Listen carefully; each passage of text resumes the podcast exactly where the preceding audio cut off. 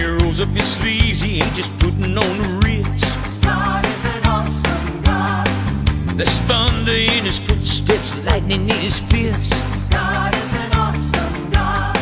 Well, the Lord wasn't joking when he kicked him out of Eden. It wasn't for no reason that he shed his blood. His return is getting close, so you better be believing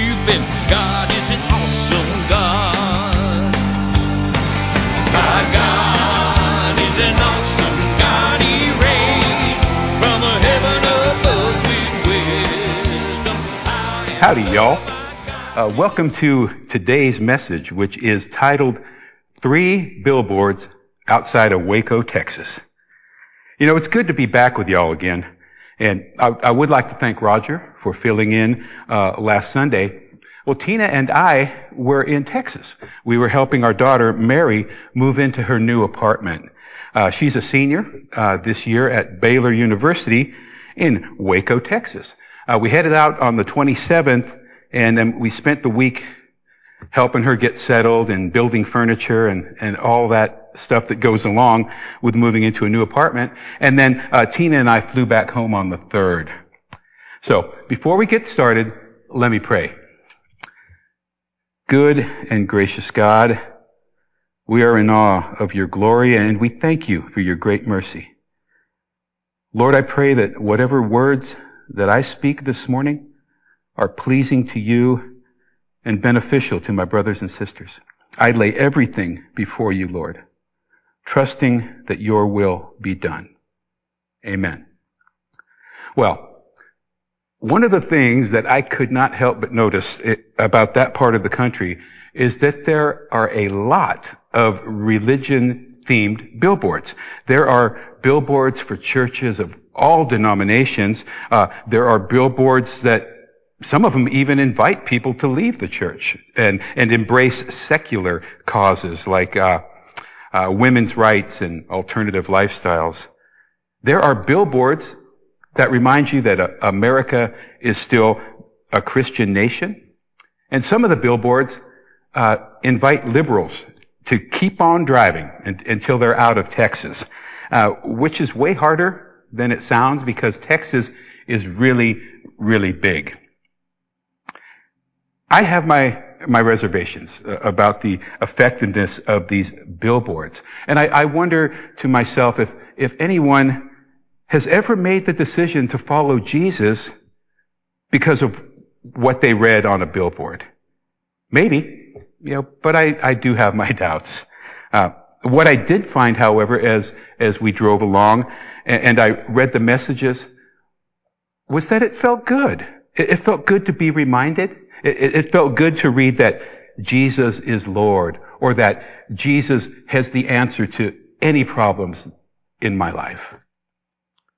There was a particular style of sign that caught my attention. It, it was very simple, it was brief, and it was absolutely true. On these signs, there was a, a one word question answered with a single sentence. The look and the content of, of these signs, well, they stayed with me. Uh, you know, I got back home from the trip, and, and, and the wheels in my brain they kind of started turning a little bit. What if I thought to myself, what if I were to use the messages from these billboards as the framework for a sermon? Now, see, I knew what I wanted to preach about today. I knew that I wanted to give another message of, of hope and comfort before launching into another series, which, by the way, is going to be a good old-fashioned book study. But anyway, I, I wanted to give a, another message of, of hope and comfort because this lockdown situation has not really gotten any better. In fact, here in Santa Clara County, uh, it seems that we've taken a few steps backward. Well, I was able to remember about three of the billboards but I knew that there had been more, so I did a little bit of detective work. I, I went to my computer and I typed in Texas Jesus billboards. And I, I found a couple of the billboards that I had seen. Well, I was able to, to get the picture large enough to read the logo on the bottom of the sign, and, I found out that they had been put up by an, an organization called Christian Aid Ministries, uh, located in Berlin, Ohio. So I called him. I got connected to a, a, really nice lady by the name of Alma, and uh, I explained my story to her. I, I told her what I was planning to do, and she told me that there were actually seven billboards in the series, and that she would send me a list of what was written on them. Well, of the seven, I, I chose three. Uh, three that I felt would be most applicable to I to excuse me. I, chose the three that I felt would be the most applicable to our current situation. Now, we're going to set this up. So I want you all to imagine that we're heading down a Texas highway and we're heading towards Waco. It's hot outside, of course, e- even though it's after nine o'clock at night. And, and fortunately, we have air conditioning. The air conditioning is working like a champ. You know, we probably have a bottle of, of sweet tea in the cup holder and the cruise control is on. Well, looking around, we're, we are amazed, uh, that there aren't any mountains, and in fact, there aren't even any hills. Uh, a few of us might even feel a little bit uneasy when we look when we look out over a terrain that is so flat, and a terrain that is so flat that stays that way until it meets the horizon, and not just on one side of the car, everywhere you look, flat, going out in all directions. Everywhere you look is the same. Well, as we get closer to the city, we start to see the usual suspects. So the little shorter signs that for gas, food, and lodging. And as we get closer, we start seeing the, the big signs, the really tall ones for the truck stops, right? Well, with those truck stop signs still in the distance, we start to see the billboards. And as we get close enough, we're able to read the following message on one of them. Anxious? Jesus offers rest. Anxious? Who isn't anxious right now? Uh, it feels like there's been something new to be anxious about every week since March. Will I be able to stay healthy? Will my family and friends stay healthy? When will I get back to work? Will I get back to work? When will my church meet again? How are my children going to be able to uh, complete their school studies? And how do I process this new normal without totally losing it in front of my whole family? Do any of these questions resonate with you? Are you just tired of what's happening in the world? Maybe it's time for a rest. Jesus knew that there were going to be times in our life when the world was going to beat us up. He knew that there were, there were going to be times when we were physically and mentally exhausted and unable to properly care for ourselves. And if we're not taking care of ourselves, anxiety and worry, they're going to, they're going to be magnified to, to a paralyzing degree. But Jesus offers rest. Jesus offers and invites us to rest, to rest in Him. So, so listen to the invitation from Matthew 11:28, where Jesus says, "Come to me, all who labor and are heavy laden, and I will give you rest." I will give you rest. Jesus doesn't just invite us to rest. He also provides examples of three types of rest. Spiritual, physical, and mental. First and foremost, Jesus modeled spiritual rest. This is a rest that we find when we are alone with God. This was a priority for Jesus, and it should be a priority for us as well. We need we need to be alone with God, to hear His voice, to understand His direction for us, and, and, sometimes to simply rest in His presence. Think about what Jesus did on the night before He was crucified. On a night that when He sat down to dinner, He knew that one of His friends would betray Him and that a, another friend was going to deny even knowing Him. And He knew that the next day would be His last. Talk about being a little anxious. But what does Jesus do after dinner? he goes off into the garden by himself to be alone with God. Jesus also modeled physical rest. In Mark chapter 4, we read that Jesus fell asleep in a boat in the middle of a storm. The disciples are, are frantically running around, scared, and they eventually wake Jesus up. Uh, and you all know how the story ends. Uh, Jesus rebukes the storm, and the seas become calm. The point here is this. Jesus knew that he needed his rest, and he refused to get caught up in the drama until he had decided that it was time. Years ago, my, uh, my pastor taught me this phrase, the false sense of urgency.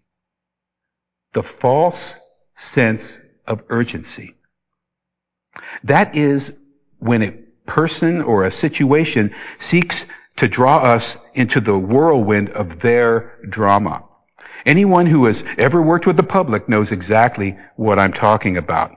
Uh, when I was at the music store, there were always these guys who, who would rush in, you know, 10 minutes before closing, uh, in a whirlwind, and because they had forgotten something. They were on their way to a gig, and they had either left something behind or something had broken, and, and they were in a total panic. Well, sometimes they, they would almost seem offended that I wasn't acting as panicky as they were. Uh, it wasn't that I didn't care about helping them solve their problem. I just knew the value of remaining calm. You know, you always go with the least number of maniacs whenever possible. And lastly, Jesus modeled mental rest. You know, sometimes we, we just need to get away. Uh, for a while. You know, you go to a place where, where nothing or no one is making demands on us.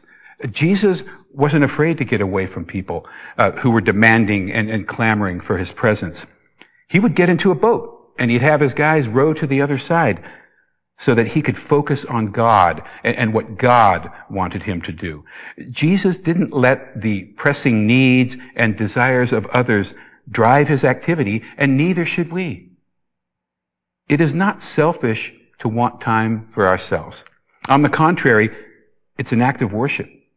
It is a way for us to let God know that we value the mind and the body that He has given to us. It is a way to say thank you for this wonderful gift. Well, as we drive along, the glow of the, of the city lights are, are growing stronger.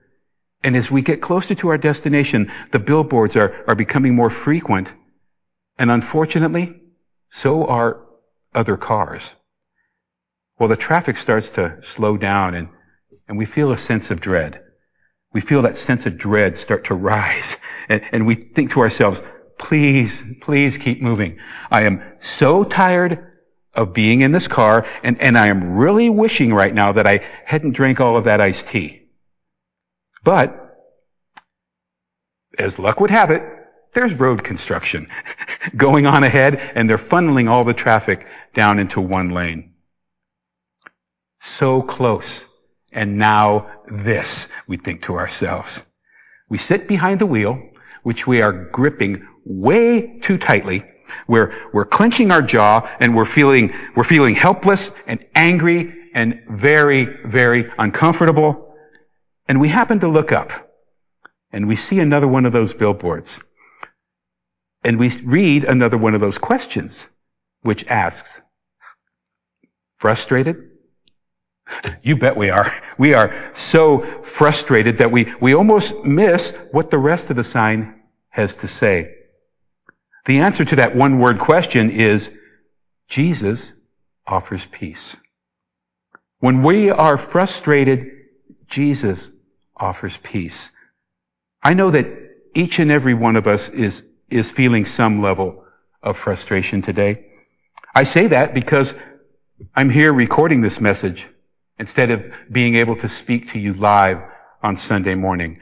The fact that we have not been able to gather together since March is a source of great frustration in churches all over the country. We are not alone. Compounding the frustration is the lack of a, the lack of a clear path out of this mess. Are you kidding me? A, a computer glitch right in the middle of a place that is named after a computer part. This is Silicon Valley. And uh, the irony is almost too much to take in. The world right now is stuck in a huge traffic jam. There is health unrest, there is social unrest, and economic unrest that is preventing us from moving forward, and we're tired of it. Feelings of, of helplessness have turned to frustration, and that frustration has become a disease in the, in the literal sense of that word. A, a sense of unease has made it very, very difficult to find peace. Fortunately, for all of us, there is a source of peace that, that is beyond all understanding. In John 14, 27, Jesus had this to say, Peace I leave with you, my peace I give to you. Not as the world gives, do I give to you. Let not your hearts be troubled, neither let them be afraid. It is very important for us to recognize and appreciate the context of this verse.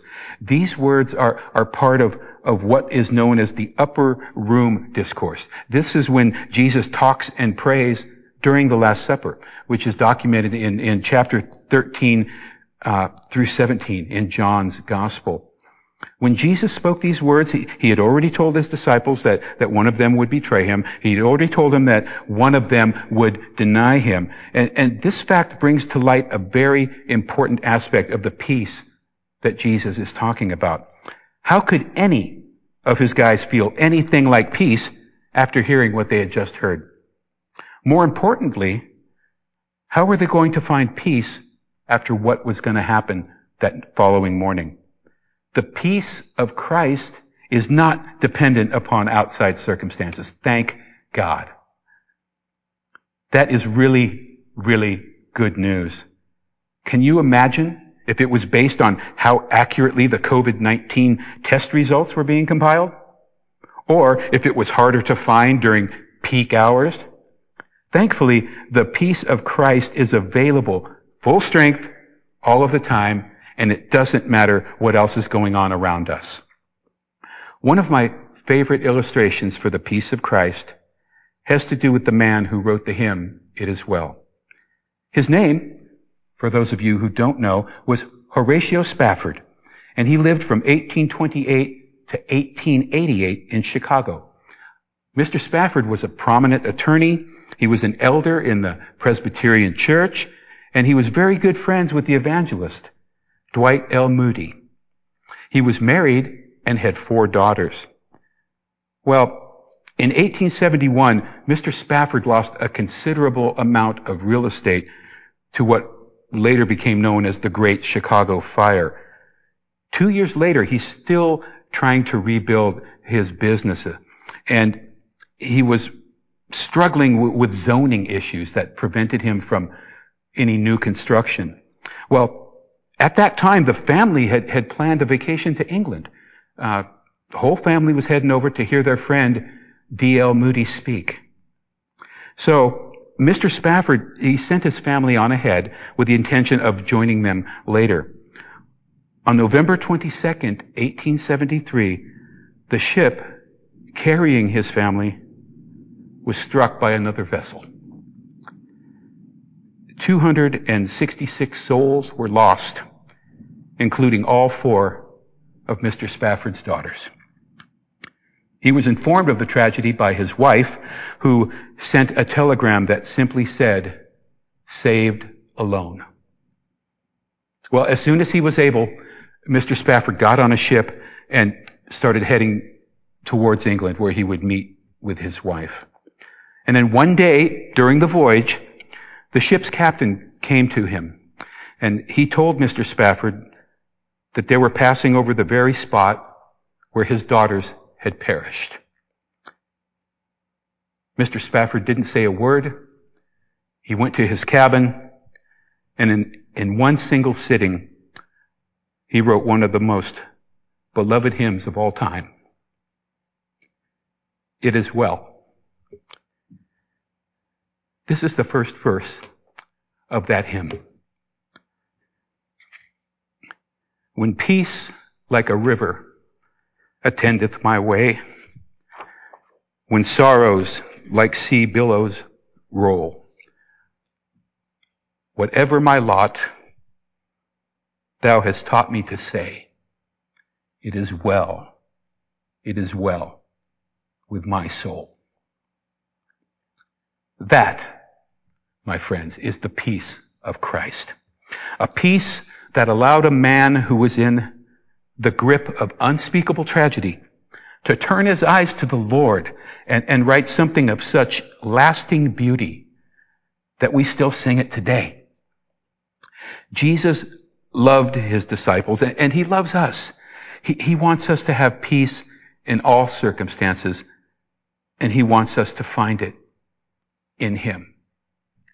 The traffic jam has slowed us down a bit and, and we've lost some time, but we're finally back up to speed and we're going to make it. But being the natural worriers that we are, we start to wonder if our hotel reservation is going to be there when we arrive or or even if the reser- or even if the reservation is still available, what if our room turns out to be on the, the bottom floor and right above us is an Irish dancing team that, that likes to practice at two o'clock in the morning? Worse yet, what if the Wi-Fi connection is too weak? Or if the TV only gets local channels? This is scary stuff. And we're worried. With those worries and, and concerns swirling through our mind, we take the exit to our hotel, and, and, as we do, we catch sight of one more of those question signs. This one reads, Concerned? Jesus can be trusted. Concerned? Jesus can be trusted. Back in June, we talked about how God works all things for our good. But there are still times when we act, myself included, when we act like we don't trust Him. Times when, when we are unwilling to take Him at His word, either out of fear or pride or both, we can be unwilling to fully trust Jesus. All of us, hopefully, have someone in our life that we trust absolutely. For many of us, uh, that person is our spouse. And if not, it should be. Um, for others, it might be a parent or a close friend, or perhaps their pastor, or maybe it's a group of fellow believers in the church. Or it could be a combination of, of all of these people. Having someone that we can trust is a wonderful thing. But the, the, the person that, that should be at the top of our trustworthy list is our Lord, Jesus Christ. Jesus is the most trustworthy person in the universe. He is so trustworthy that all of the Christian faith depends on our trust in Him. We are to take Him at His word when He says, I am the way and the truth and the life, and no one comes to the Father except through me. That's from John 14, 6. We trust in Jesus. We trust that, that He was who He said that He was, and that He did what the Bible tells us that he did. There's no, there's no other way around this. Our, our trust in Christ alone is the only way that we will, that we will ever experience eternal life. Now, in keeping with the, the numerical theme of this message, I want to give you three reasons why we should trust Jesus. Number one, Jesus is God himself. John 1 1. In the beginning was the Word, that is how John referred to Jesus. In the beginning was the Word, and the Word was with God, and the Word was God. Jesus is the second person of the Trinity, God the Son. Jesus is fully God. The very same God who is described in Deuteronomy as follows. The rock. His work is perfect, for all his ways are just. A God of faithfulness and without injustice righteous and upright is he. That is who Jesus is. Every single one of those descriptive attributes can be applied to Jesus. There has never been, nor will there ever be, anyone like him. Jesus is the one and the same as the God who created the universe, who, who worked out our salvation and who continues to work for our good in all things. Jesus is not a created being. He's not a demigod or an angel, and he certainly wasn't merely a teacher or a prophet. If Jesus were not fully God, he would not have been able to accomplish the next item on my list. Jesus defeated sin and death, two of God's most powerful enemies. In doing so, Jesus did something that no man or other deity could ever have done. Jesus lived a totally sinless life. When we read about the lives of others, even the ones that we would refer to as heroes of the faith, we find that they all had to fight temptation and sin, and they fought unsuccessfully. However, Jesus never succumbed to sin. Never. Jesus also defeated death. He gave up his, he gave up his own life and then, then rose from the grave. Jesus is victorious over all of God's enemies. In Psalm 110, David tells us that Jesus is seated at God's right hand and has made a footstool out of all of God's enemies. All of God's enemies, which includes death. And finally, Jesus loves us. He simply loves us. By this alone, we have reason to trust Him. Knowing that someone loves you is, is a most solid foundation for trust. When we are absolutely convinced beyond all reasonable doubt and by a preponderance of the evidence that someone truly loves us, we know that we can allow them access to our hearts. We can share our, our deepest fears, our fondest desires, and our most hidden secrets. We can do all of these things without a second thought because we know that we aren't going to be judged, ridiculed, or rejected. Uh, Jesus is worthy of our trust at the highest level because of what he was willing to do for us. He was willing to be born a man and live a sinless life. He was willing to set his godhood aside to take our place on the cross. He died and he rose from the dead, ensuring that we would have a place in heaven. That is a love that can be trusted. Now, I hope that, that our little trip down a, a Texas highway has reminded us of how amazing Jesus is, how, how fortunate we are to call him Lord. The three items that we've talked about, they're just a glimpse of who he is and, and what he offers. There is so very, very much more. There is nothing that we are ever going to face where Jesus won't be able to help us. But it really helps to be in proper condition to fully take advantage of, of that help. So, you may say, tell us, Jim, what is proper condition? Well, first of all, we aren't doing anybody any favors by letting ourselves get physically run down. Our bodies are a gift from God, and we have to be good stewards of that gift. Proper maintenance uh, requires that we allow our bodies time to rest. When we are tired and exhausted, we don't make the best choices. And, and if any of you are like me, uh, you might even get a little bit fussy and, and short-tempered. Proper rest has a positive effect on the body's ability to fight off infections and disease. And, and I don't think that I need to elaborate on the, on the necessity of that particular benefit when we are in the middle of a pandemic. Just like Jesus did, we have to be able to let the world turn without us for a while and get some sleep. Even if, if we are feeling physically fit though, our minds uh, can still get beat up. The, the pressures of, of having to cope with new challenges while uh, attempting to maintain some semblance of normalcy is an immense drain on our little brains. A while ago, I, I talked to you about the negative effects about, or the negative effects that bad news can have on our mental state.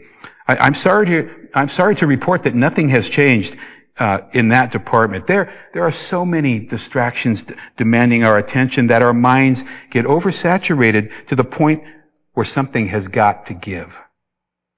Well, the distractions aren't going to go away, so you can guess what's going to give. Before it gets to that point, though, we need to take action. We need to get away and let our minds enjoy a little R and R, which is rest and recuperation.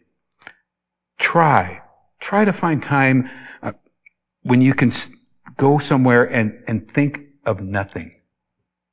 It isn't easy, but we have to be able to, to break what they call the stress response cycle. That is, when, when our minds are feeling so stressed that a physical effect is caused in the body. We, you've heard of stress headaches or uh, stress tension in the back and the shoulders. That's a stress effect. That's an effect from having stress in your mind. So the physical effect gets created in the body, and that in turn sends a stress signal to the brain. Well, when the brain gets that stress signal, it sends another signal to the body. So there is this cycle of stress, physical stress causing mental stress, mental stress causing physical stress, and it continues in this vicious circle until that cycle is interrupted. So if we can calm our minds, uh, our minds will recuperate, but we need to give them that opportunity to rest and to recuperate. And as a result, our, our whole body is going to benefit. Having a, a body and a mind that is relatively stress-free, that's the I- ideal condition for spending time with the Lord. When we seek our spiritual rest unencumbered by physical needs like sleep or hunger, physical needs and, okay, when we seek our, our spiritual rest unencumbered by physical needs like sleep or hunger and, and mental distractions, we are in the best possible space to go before the Lord.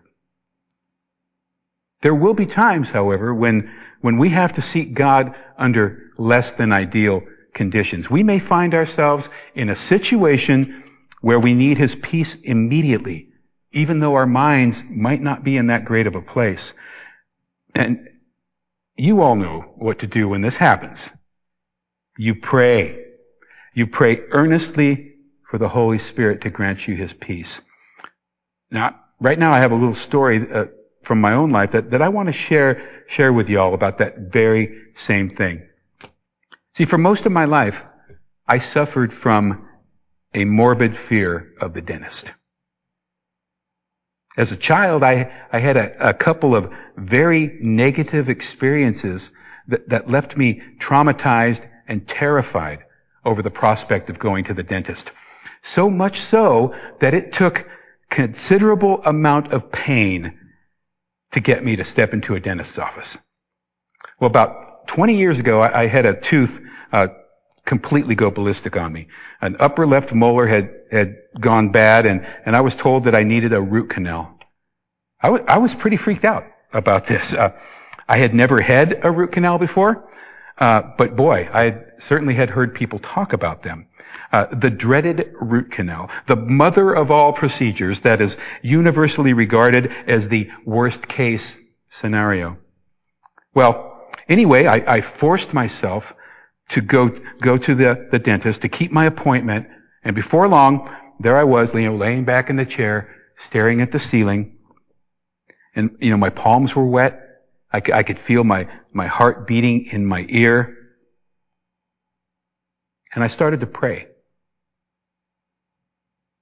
I recited what I was able to remember of the 23rd Psalm. And then, in my own, in my own head, I started to sing a worship song. Now, back then, I, I didn't know a lot of worship songs, but I remember that I started singing Shout to the Lord. And you all probably know how that one starts. My Jesus, my Savior, Lord, there is none like you. I was filled with a sense of peace that I had never, ever felt before. And I'm not just talking about in the dentist's office. I'm talking anywhere. And then, and from that day forward, I've, I've never felt that fear and anxiety that I used to feel. And in fact, my dentist and I are friends. Uh, he has on a few occasions come out to the high school to watch Mary when she was in the high school musicals. And we occasionally, when we can, we go out and have a cheesesteak lunch. And that's my story of, of the peace that surpasses all understanding, because it certainly uh, surpassed mine. And looking back on, on that event, I want to make that want to make the following observation. You know, I was able to tap into the peace of the Lord because I trusted him. I knew enough about Jesus to know that he had only the best of intentions for me. Even though I was in a, a pretty scary situation, I knew that I was going to be all right. Sometimes that, that's the best that we can hope for. The circumstances around us might not change for the better. In fact, things could even get worse. But if we are trusting in Jesus, we can know with certainty that we're going to be all right. Trusting Jesus is the firmest of foundations. And, and it allows us to, to build our faith without worrying about what tomorrow is going to bring. The, the temptation to take matters into our own hands, to shape our own future, it's a powerful distraction that can cause us to react to situations in the wrong manner. See, you know, what appears to be self-sufficiency and a can-do attitude is not always a good thing. It may be evidence of a sinful pride. A lack of humility that, that puts the belief in our own abilities above that which God can do. Remember what is written in Psalm 118. It is better to trust in the Lord than to put confidence in man. It is better to trust in the Lord than it is to put confidence in man. We must strive with great humility to surrender our lives to Jesus, to trust Him in all things, secure in the knowledge of His unfailing goodness, His boundless grace, and His eternal love. Now, I had mentioned at, at the start of the message that I had my doubts uh, about the effectiveness of, of using roadside billboards to bring people to Jesus. In, in fact, I noticed in Roger's message from last week that he mentioned a similar sentiment. Uh, you may recall uh, that one of his points toward the end of the message was that signs can stimulate but not demand faith. Now I promise you that there was no collaboration between Roger and I. This is just another example of God working in all things. Signs can only do so much. They are inanimate and they are transitory. Think about how many signs you've driven by each day. Think about how many of those on your way to work, on your way to school, on your way to church, how many signs you've driven by. And if we were to give everyone a pop quiz right now, how many of them would you remember? What if I were to tell you about a sign that could talk? How about a sign that could answer questions? How about a sign that could demonstrate the very product that it was advertising? Does that sound cool? Well, I hope it does because I'm talking about you and I'm talking about me. We are the signs that can point people to Jesus. Granted, billboards are huge and they have fancy pictures and provocative questions with scripture references. But if someone really, truly wants more, they fail. We have been given an opportunity through, through faith in Jesus to live in a manner that people notice. We have the ability to cause someone to ask us why we did what we did, or why we said what we said, or why we aren't doing what everyone else seems to be doing. Our lives are meant to be an attraction and an advertisement for the transformative power that is the gospel of Jesus Christ. If your life were a billboard, what would people think that you were advertising? Let's pray. Heavenly Father, we thank you for your grace. We thank you for the gift of Jesus, our rock and our refuge. Lord, we pray that your Holy Spirit will continue to uphold us and strengthen us in these difficult times. Though the world is dark, we trust in the light of your word and we pray for the opportunity to share the hope that we have been given. Amen. May the Lord bless you and keep you. May the Lord be gracious unto each and every one of you. May the Lord turn his face to make it shine upon you and grant you his peace, a peace that passes all human understanding. Amen. I love you all. I look forward to seeing you next week. Uh, we will start on a series, a book study on the book of Philippians, a very joyful book. So I, I look forward to sharing that time with you.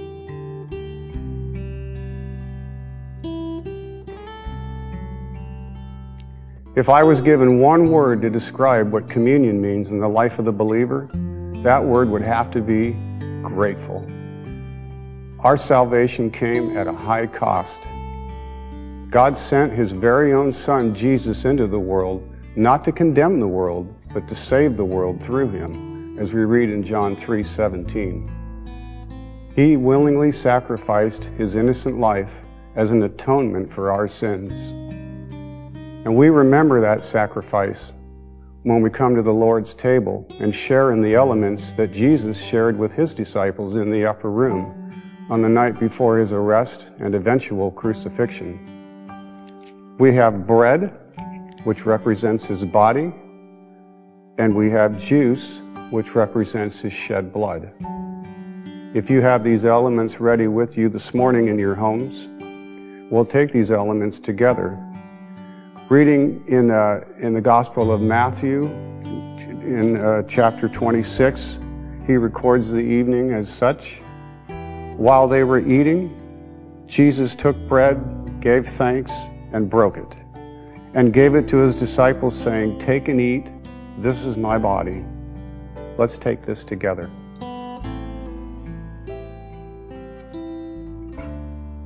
Then he took the cup, gave thanks, and offered it to them, saying, Drink from it, all of you.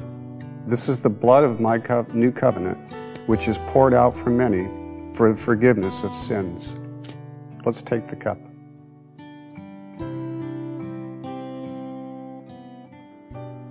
Father, you love us way beyond we're able to comprehend, and we're grateful for that.